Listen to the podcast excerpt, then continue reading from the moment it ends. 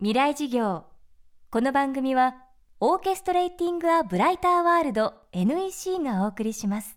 未来授業火曜日チャプター未来事業。今週の講師は飛び立て留学ジャパンのプロジェクトディレクター船橋力さんです。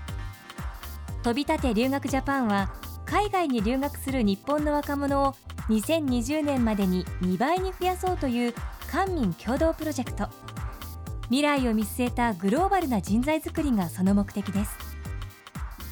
欧米にはギャップイヤーを使って海外経験を積む若者も多いといいますがこのギャップイヤーとは？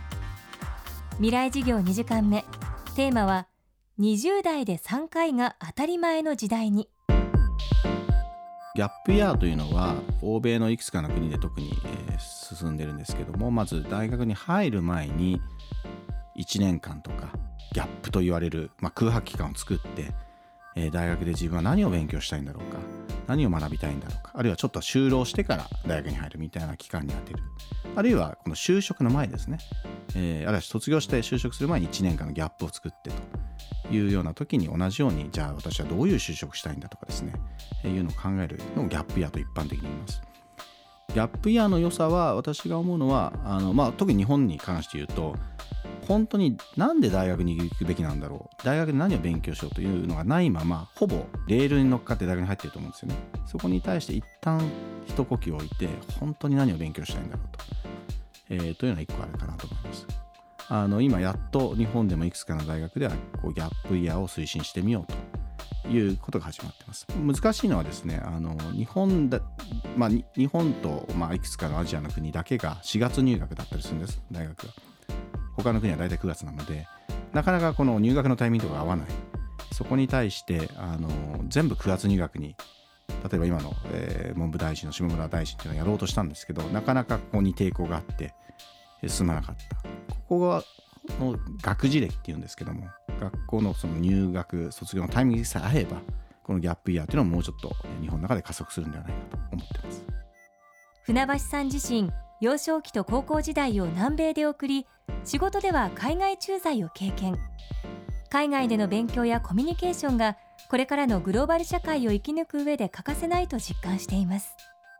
まだまだ例えば留学中の学費負担を強いる大学もあったりとかね。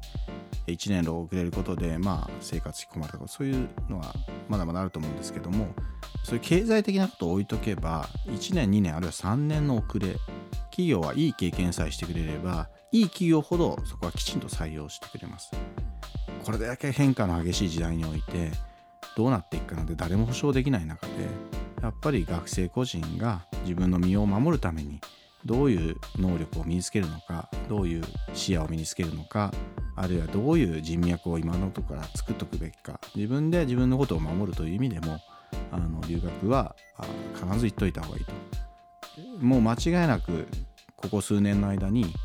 20代の間に僕は3回留学するのが当たり前になる時代だと思ってるんですね。あの最近のアメリカの学者がよく言い始めてるのが15年後には今存在している仕事の65%が今と違うものになるだろうとそうするとこれから求められるのって本当にあの、まあ、企画力とかクリエイティビティとかあの自分で自分の未来を自分の道を切り開いていく力だと思うんですよね。でだとするとそんな会社に採用されるかどうかなんて考えていく前にどうやったらそういう能力が育まれるのかあるいは3カ国語を話すのが当たり前になってくると思うのであのそういうものをどうやって今から育むのか。数年じゃなくていいんですよ。10年かけてでもいいと思うんですけども。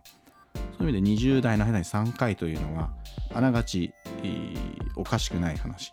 特に海外のビジネスパーソンはあの障害学習と常に捉えてるのでだからしょっちゅうギャップイヤーを取ったりですね。サバティカルなんて言葉もあるんですけど一旦こう休憩を取ってもう一回自分を見つめ直す。なのであの日本だけなんか留学は1回っていう変な風潮がありますけども企業でもそうです。1回 MBA 行ったら終わりみたいな風潮ありますけど私が見てる海外のエグゼクティブなどはリーダーマネージャーは5年に1回何らかミニマム少なくとも2週間とか1ヶ月そういう勉強の場に出てきますのでもうちょっといろんな事例、えー、日本の常識が世界の常識じゃないんだということで考え始めた方がいい。もういよいよそうなってきたなと思ってます。未来事業今週の講師は飛び立て留学ジャパンのプロジェクトディレクター船橋力さんです。今日は20代で3回が当たり前の時代にをテーマにお送りしました。飛び立て留学ジャパンについて詳しくはプログラムのオフィシャルサイトをチェックしてください。そしてこの番組の特別公開授業が今年も開催されます。FM フェスティバル2015未来事業明日の日本人たちへ。今回のテーマは戦後70年のイノベーション新しい日本人の突破力です。日程は10月3日土曜日会場は東京 FM ホール。教壇に立つのは電子工学者でノーベル物理学賞を受賞した中村修二さん。演出家宮本亞門さん。日本紛争予防センター理事長瀬谷ルミ子さんです。この特別公開授業に大学生200名をご招待します。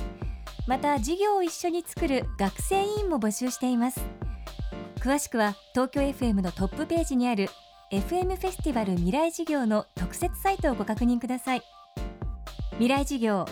明日も船橋力さんの講義をお送りします。